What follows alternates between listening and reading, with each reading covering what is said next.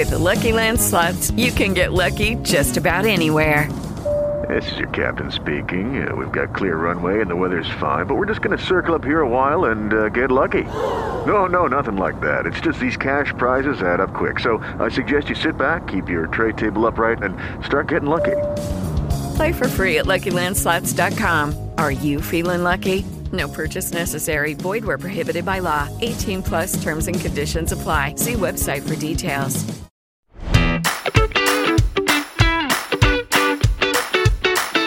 Buongiorno e benvenuti a tutti su Rassegnata Stampa, il podcast che ogni mattina alle 9 vi porta le notizie della giornata senza filtri. Qui facciamo incavolare tutti. Oggi è mercoledì 24 novembre e parliamo del primo caso di suicidio assistito in Italia, del Super Green Pass che oggi dovrebbe diventare decreto e della novità de El Salvador, dove nascerà la prima Bitcoin City. Bando alle ciance, ciancio alle bande, io sono Max, incominciamo subito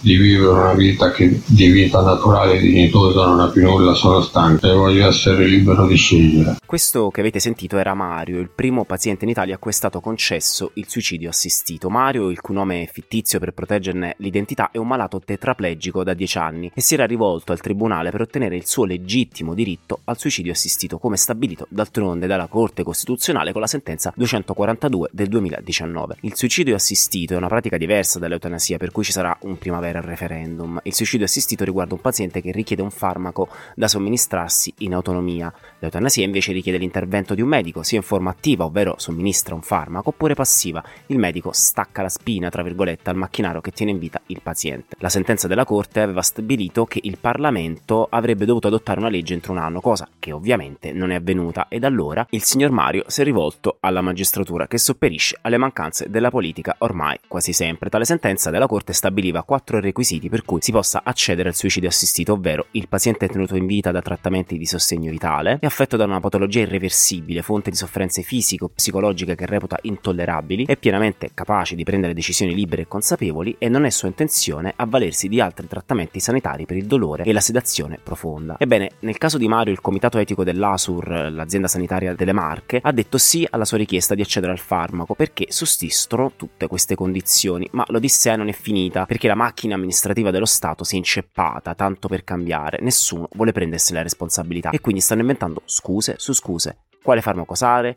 Chi lo deve consegnare a Mario? Siamo certi che spunteranno obiettori di coscienza come funghi e saremo punto e a capo. Il tutto, infatti, è tornato immancabilmente alla magistratura per una decisione finale. Vedere però gente gioire per questa notizia mi fa abbastanza tristezza. Questa è una notizia triste perché una persona si sta per suicidare, però che sia riconosciuto un diritto così come sarà riconosciuto, speriamo, anche quello all'eutanasia, è un'ottima notizia. Ma vedere i radical chic che organizzano feste per questa morte a me fa pena. No, non è inevitabile, è evitabilissimo, però...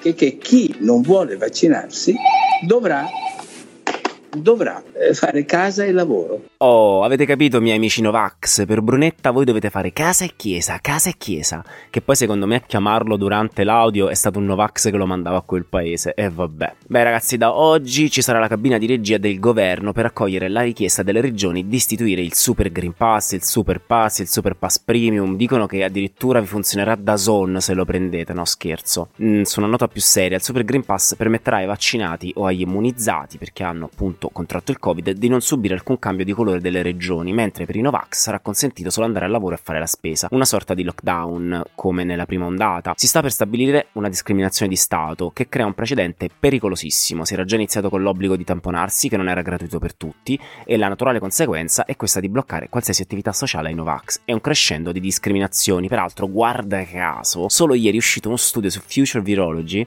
a cui la stampa ha dato molto risalto, in cui emerge che il tampone rapido non rilevi un un caso su due di positivi, quindi che casualità, proprio ieri è uscito questo articolo. Chi ci segue lo sa bene, ma siccome stiamo aumentando, ringraziando il cielo, lo preciso per i nuovi arrivati. Il sottoscritto è vaccinato, non vede l'ora di fare la terza dose ed è per l'obbligo vaccinale per tutti. Questa era una scelta costituzionale, non palliativi discriminatori. L'Austria, che ha imposto l'obbligo da febbraio 2022, non a caso ha visto le vaccinazioni giornaliere crescere, anche se il dato andrà verificato col tempo, perché la loro base di partenza era molto molto più bassa della nostra.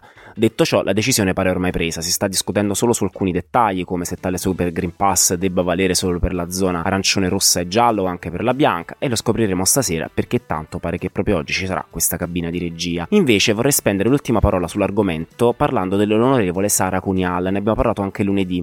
Ieri è tornata al Parlamento senza Green Pass e ha detto io vi perdono anche se Lega. mi state discriminando Lega. come mai è successo in quest'aula. Insomma, cornuti e mazziati, non solo prende in giro tutti gli italiani, sentendosi al di sopra di ogni regola, per lei è stata approvata una sospensiva di una settimana dell'obbligo del Green Pass, ed in più pontifica ed elargisce perdoni come un cardinale qualsiasi, sempre meglio. Questo per stabilire solo un principio, che i parlamentari sono immuni da tutto, soprattutto dalla dignità umana. Boh, non, non mi piace.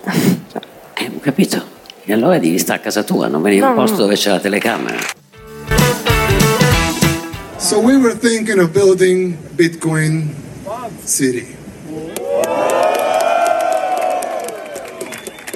Vi ho fatto ascoltare il giovanissimo quarantenne presidente populista del Salvador Nayib Bukele, che ha annunciato in una conferenza stampa stile concerto J Balvin, rapper latinoamericano, la creazione della prima Bitcoin City nel suo paese. Sarà una città che verrà costruita nella regione orientale di La Union, alimentata con energia geotermica attinta da un vulcano, sarà caratterizzata da una pianta circolare e comprenderà aree commerciali e residenziali, un aeroporto e una piazza centrale disegnata per assomigliare al simbolo di Bitcoin. Ora facciamo un piccolo passo indietro perché il Salvador ha una storia con il Bitcoin che risale a settembre di quest'anno, quando è diventato il primo paese a riconoscere il valore legale, comunque valore di valuta corrente al Bitcoin. Le ragioni di questa scelta sono state molteplici, sicuramente economiche, perché il 25% del PIL del Salvador dipende dai soldi inviati in patria dagli immigrati, che attualmente pagano molti costi in trasferimento di denaro. Con Bitcoin tali costi si andrebbero a ridurre drasticamente. Il secondo motivo è che la stragrande maggioranza dei salvadoregni non ha neanche un conto bancario e quindi Bukele spera di far emergere gran parte dell'economia attraverso l'adozione di portafogli virtuali. Terzo punto, Bukele spera che l'adozione della criptomoneta attrarrà le società che estraggono bitcoin che stanno fuggendo dalla Cina a seguito di regolamentazioni sempre più stringenti.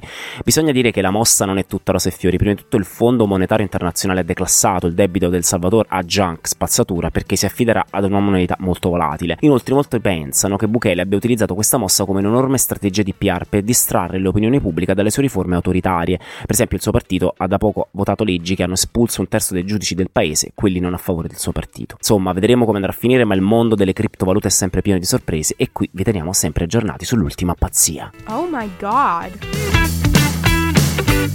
Bene, anche per oggi le notizie dal pianeta Terra sono terminate. Se vorrete ci sentiremo domani attorno alle 9 su tutte le piattaforme di streaming. Mettete like, iscrivetevi al canale, commentate. Buona vita a tutti. It is Ryan here and I have a question for you. What do you do when you win? Like, are you a fist pumper? a woohooer, a hand clapper, a high fiver. I kind of like the high five, but if you want to hone in on those winning moves, check out Chumba Casino. At ChumbaCasino.com, choose from hundreds of social casino style games for your chance to redeem serious cash prizes. There are new game releases weekly, plus free daily bonuses. So don't wait. Start having the most fun ever at ChumbaCasino.com. No purchase necessary. VGW. Void were prohibited by law. See terms and conditions. 18 plus.